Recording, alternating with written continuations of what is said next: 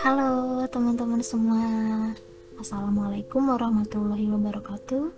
Kembali lagi sama aku. Hai. How are you today? Aku harap hari ini adalah Salah satu dari sekian banyaknya hari baik untuk kamu ya. Oke, jadi hari ini untuk episode ketiga dari seri Mikasa Teman aku mau ikutan sharing nih apa sih kira-kira arti rumah dari sudut pandang teman aku ini? Wah, seru ini. Kita bisa tahu dari sudut pandang orang lain selain aku, ya kan? Penasaran? Dengerin sampai habis ya. Enjoy! Jadi, kalau menurut temenku, rumah itu punya dua definisi loh. Yang pertama, ada house, dan yang kedua, ada home. Kita bahas yang pertama dulu ya, yang house. House itu rumah yang nyata berbentuk sebuah bangunan yang bisa melindungi kita dari panas, bisa melindungi kita dari hujan, melindungi kita dari segala macam bahaya dari binatang buas, dan tentu saja tempat kita beristirahat. Dan yang kedua, home. Home itu bisa diartikan sebagai perasaan. Perasaan aman, perasaan nyaman home itu nggak selalu selamanya tentang kita ada di dalam rumah, terus kita merasa nyaman. Karena ada beberapa orang yang nggak bisa ngerasa nyaman ketika mereka berada di rumahnya sendiri, termasuk temanku ini. Menurut dia, dia udah nggak punya rumah lagi. Bukan rumah dalam artian sebenarnya ya, Rumah dalam artian yang bisa dia jadikan tempat kabur dari dunia ini. Dia punya rumah yang bisa melindungi dia dari panas, yang bisa melindungi dia dari hujan, dan lain-lain. Tapi, dia nggak punya rumah buat dia berlindung dari kejamnya dunia. Kadang kita ini salah loh kalau kita mencari perasaan home itu di orang lain bukan menciptakan perasaan itu sendiri. Misal, kalian menjadikan atau menemukan seseorang itu sebuah rumah, menjadikan seseorang itu tempat untuk pulang. Sejauh apa pun kalian pergi, pasti nanti kalian akan balik dan pulang ke seseorang tersebut. Mau gimana pun kita mencari orang baru, pasti kita akan pulang ke seseorang itu lagi.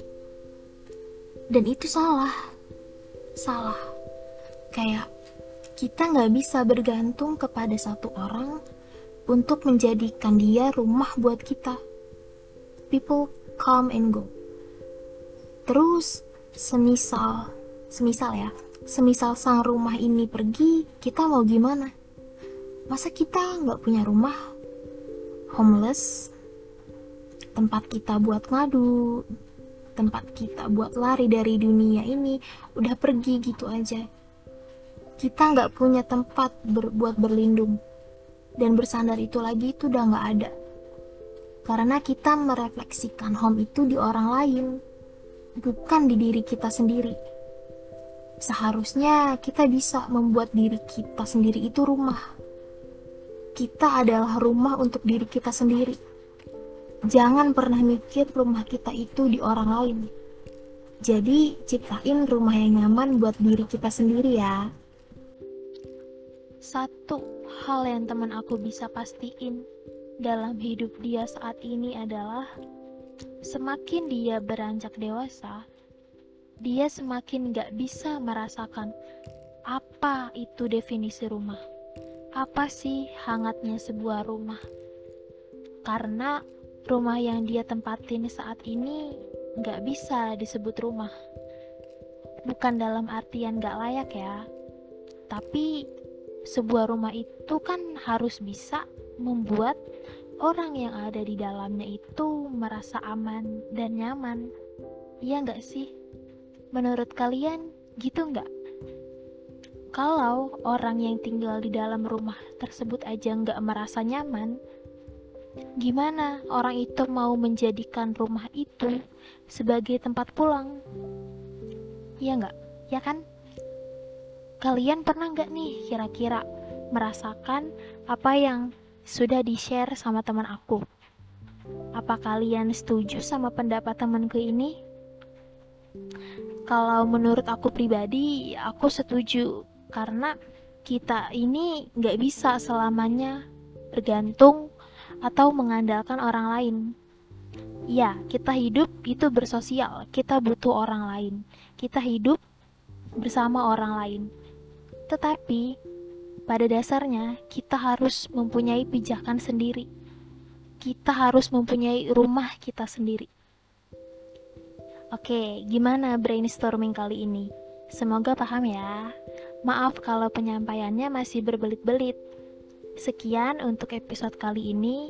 Thank you for your time. Bye. Have a good day semuanya. Wassalamualaikum warahmatullahi wabarakatuh.